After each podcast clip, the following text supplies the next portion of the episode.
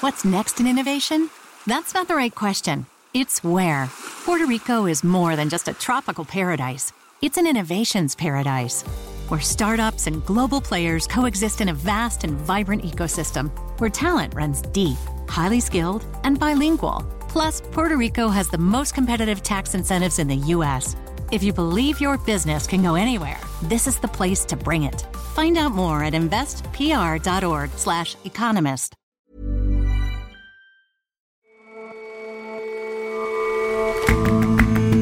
Hello and welcome to The Intelligence on Economist Radio. I'm your host, Jason Palmer. Every weekday, we provide a fresh perspective on the events shaping your world. Science has done much to improve the humble seed, making for hardier and more nutritious crops in much of the world. It's a different story in parts of Africa, though, where there's a dearth of seed knowledge, seed availability, and seed capital. And the Colombian drug kingpin Pablo Escobar was a bit of an animal lover. He surrounded himself with exotic beasts in his own private zoo.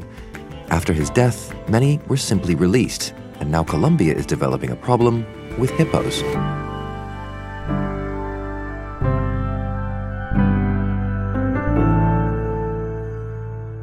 But first,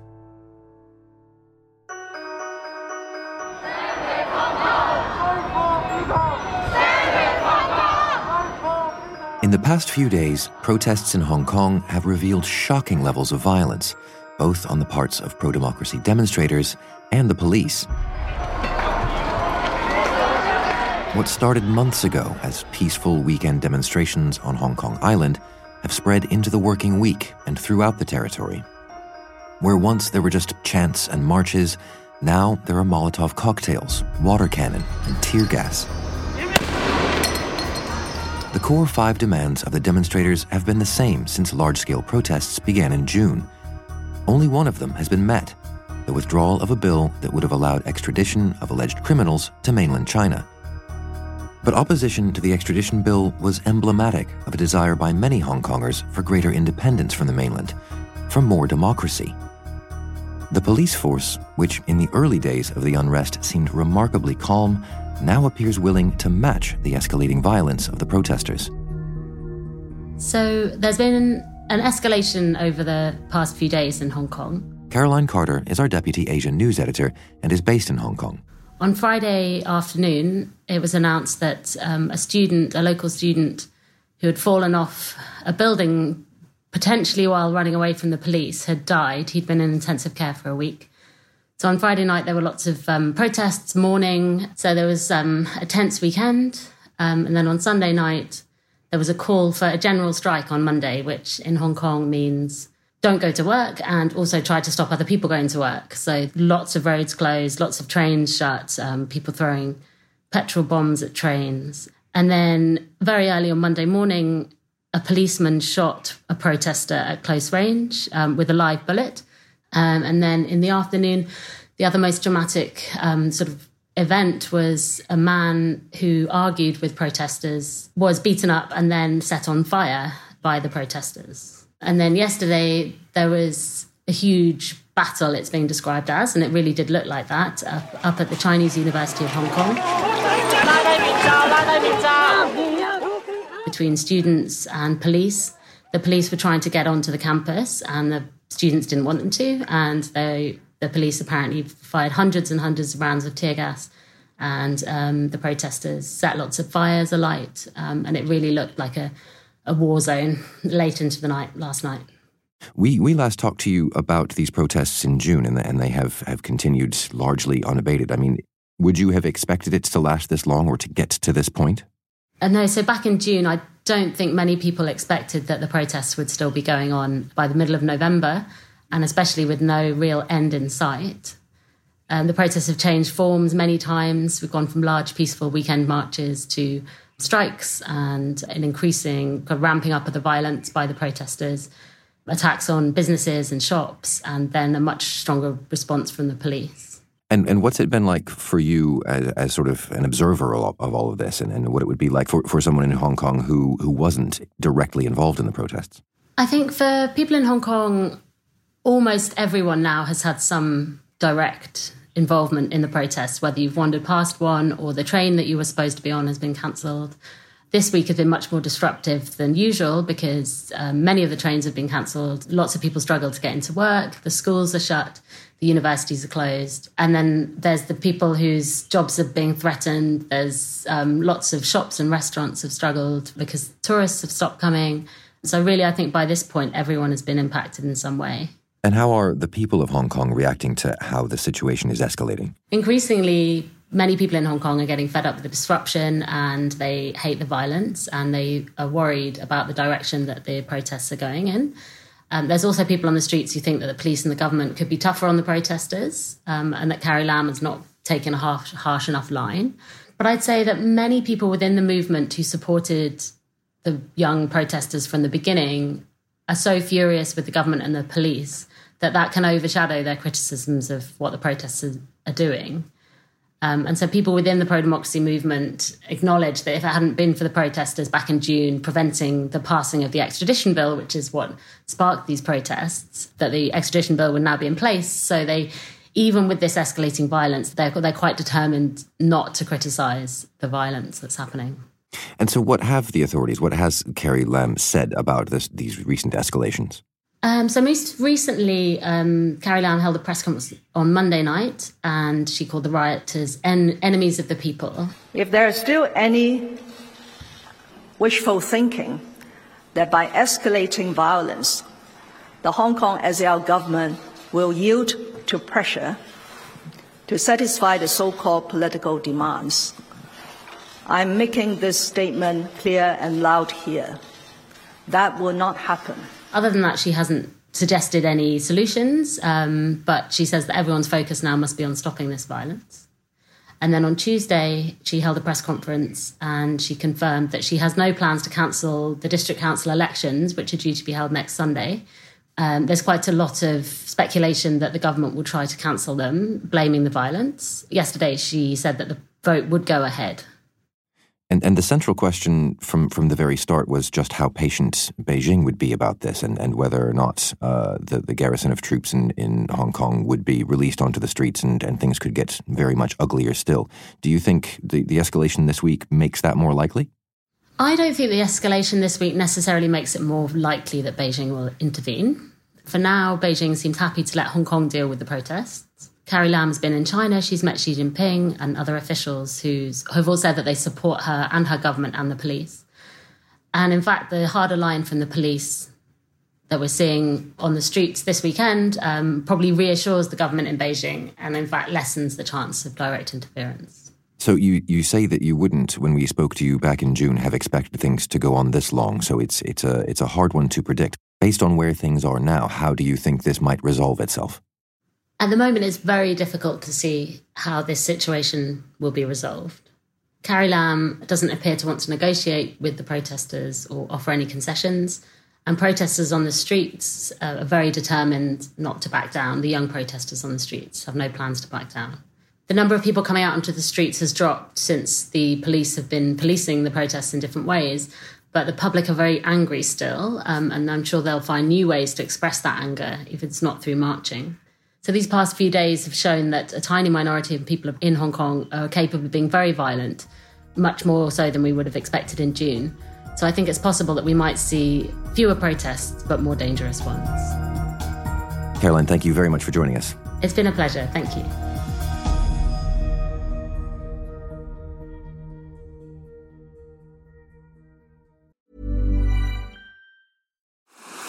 What's next in innovation? That's not the right question. It's where. Puerto Rico is more than just a tropical paradise, it's an innovations paradise where startups and global players coexist in a vast and vibrant ecosystem where talent runs deep, highly skilled, and bilingual. Plus, Puerto Rico has the most competitive tax incentives in the U.S. If you believe your business can go anywhere, this is the place to bring it. Find out more at investpr.org/economist.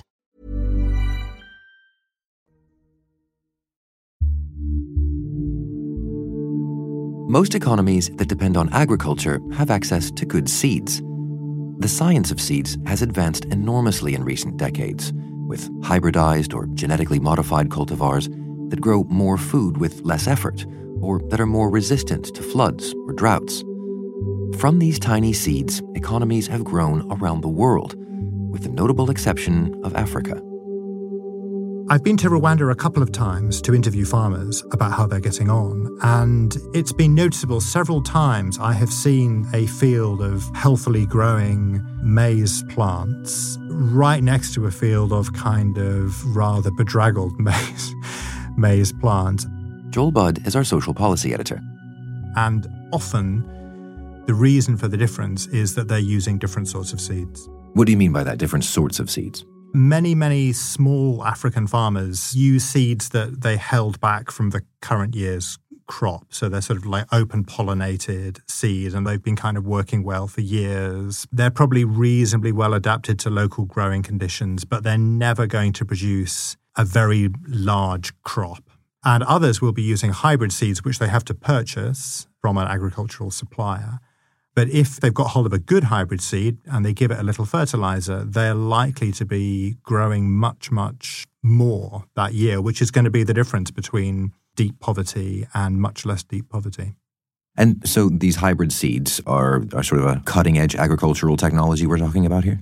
No, it's incredibly old technology. So, American crop scientists discovered the benefits of hybridizing maize and what we call maize and what Americans call corn about 100 years ago. And by the 1930s or 1940s, American maize yields were shooting up in the 1950s and especially 1960s. And the problem is that Africa largely missed out on the Green Revolution, which was an explosion of productivity in Asia in the 1950s and 60s, which really lifted Asia out of deep poverty. Why is that? Why hasn't it taken off as it did in Asia? Yeah, it's partly because Africa is a very complex continent. So there's one staple cereal for much of Asia, which is rice. And a lot of Asia is irrigated. And so if you come up with an amazing new seed in the Philippines, then you can probably grow that same seed in India. And, you know, local people will have a huge demand for it. But in Africa, you have uh, almost no irrigation. Uh, you have very, very different climates. And you also have very, very different preferences for cereals. So maize is the big one, but there are African countries where wheat is more important, or cassava is more important, or rice is more important. Is it just that the farmers in these poorer countries simply can't afford the snazzy newer seed? Partly it is, and they lack credit, they lack insurance, etc. But a bigger problem is that it simply isn't available, or that the not very good seeds are available. So that kind of improved hybrid seeds that they can plant are simply not very good.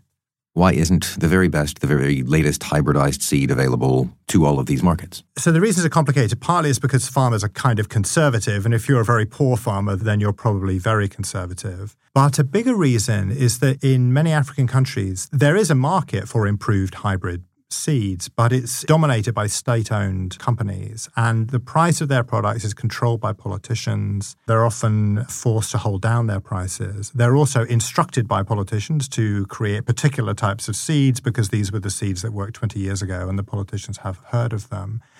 Also, because of the way subsidies work in a kind of complicated way, private competitors are frequently shoved out of the market. So there just aren't very many companies making seeds in African countries. So there's rather little variety. And the seeds that farmers plant are old. And the problem with that is because innovation is, is always continuing, if you're planting a seed that was developed 20 or 30 years ago, it's simply going to be less good than a seed that was developed three or four years ago.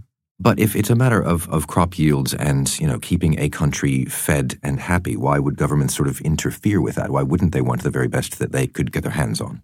Well, some of them do, but it's very difficult for them to sort of relinquish control over a market. We've seen that in many other areas of business. So, yes, they're frequently well intentioned and they'll try to get hybrid seeds to farmers by subsidizing them or even sometimes just by distributing them. Sometimes the army comes in and will kind of fan out across the country giving seeds to people but they often fail to look at the real problem, which is that they have policies in place that really slow down innovation, that push private competitors out of the market. And so what's available to farmers is just kind of crummy. Would just the best seeds on the market solve some of the problems that these regions have? No, it wouldn't solve the problem. I mean, there's never one reason that a person is poor and struggling. There's always a thousand reasons. That's the nature of poverty. So, you know, for example, African countries need better fertilizer markets, they need more irrigation, they need better roads so they can move fertilizer in and then crops out. They need proper grain markets, they need non crazy import export policies, they need less corruption, they need all these things. But having really good seeds is an enormous help. And you can compare countries, for example, Mali has a much better, much more vibrant seed market than Chad does. And, you know, agricultural productivity in Mali is just quite a lot higher. These are two seriously poor countries, or at least they have seriously poor bits. And just having a proper seed market with more choice and better product seems to have helped Mali develop quite a bit more than Chad.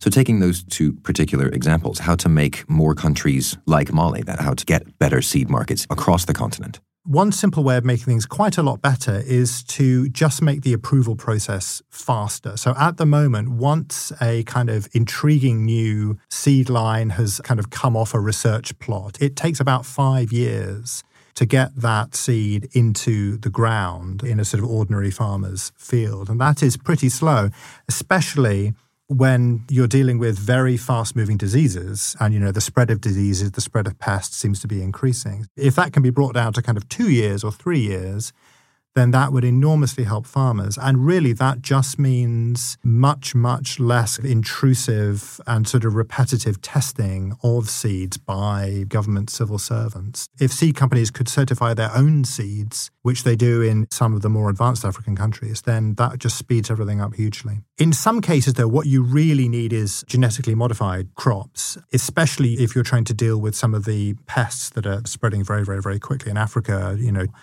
and it seems like if you rely on hybridization to develop resistant plants, it's going to take forever. It's much, much quicker to introduce resistance through genetic modification. And almost all African countries are incredibly opposed to GM. And so they make research very difficult and they won't allow these things to come to market. And I, I just think they're going to have to rethink. Thank you very much for coming in, Joel. Thank you.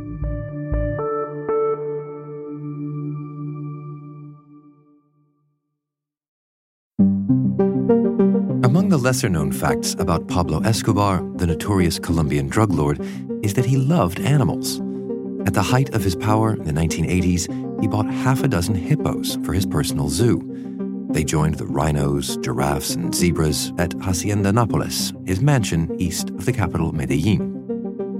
Pablo Escobar, he got killed in 1993, and after that, the anti narcotics department took over his estate and they were supposed to figure out what to do with the animals, and they successfully moved the camels and the zebras. Mariana Palau reports on Latin America for The Economist and is based in Colombia.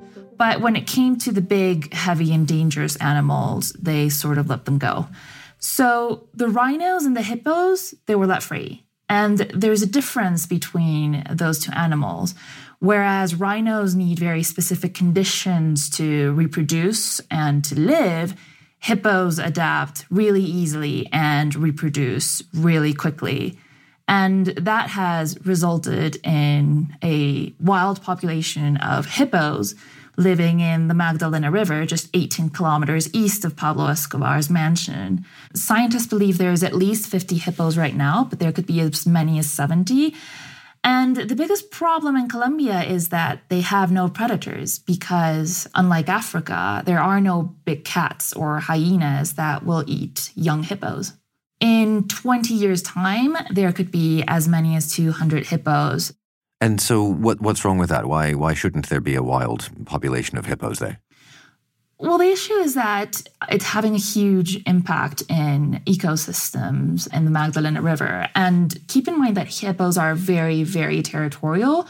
So they can't live in the same space with other species.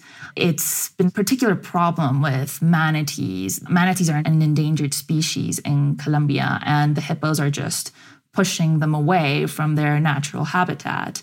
Hippos also, their dung is a problem because the bacteria that eat away the dung, the hippo dung, they consume a lot of oxygen and therefore take it away from the water.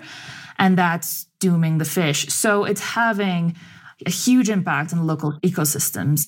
So, so what can be done? What, what can be done to, to, to curb the hippo problem? So, the easiest way to solve this problem is to kill them all, to shoot them. But they can't do it. The authorities are prohibited from doing that because in 2009, uh, Pepe, one of Pablo Escobar's original hippos, he was running around and stomping on crops, and people were afraid that he was going to end up being a huge danger for them. So they shot him.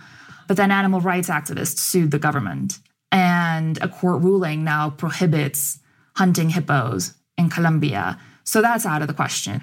They could be shipped to zoos, but you know all zoos in Colombia have hippos already. Sending them back to Africa is a problem because these hippos are inbred, right? They descend from about four or six hippos. And no one knows how this unique genetic composition can affect the African herd or other African ecosystems. They might also carry some fatal diseases for the African fauna. So there's no way of shipping them back to Africa.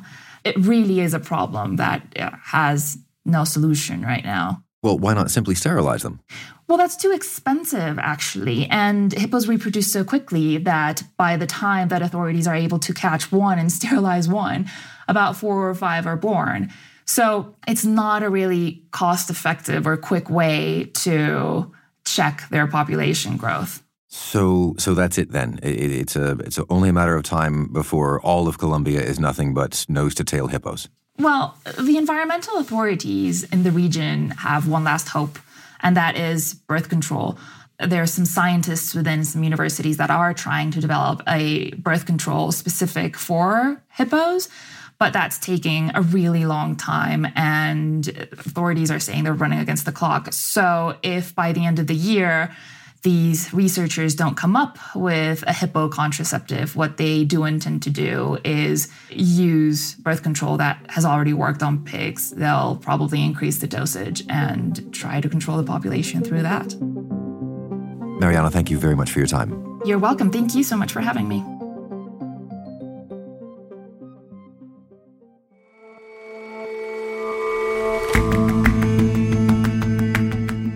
That's all for this episode of The Intelligence. If you like us, give us a rating on Apple Podcasts. And you can subscribe to The Economist at economist.com slash radio offer. 12 issues for $12 or £12. See you back here tomorrow.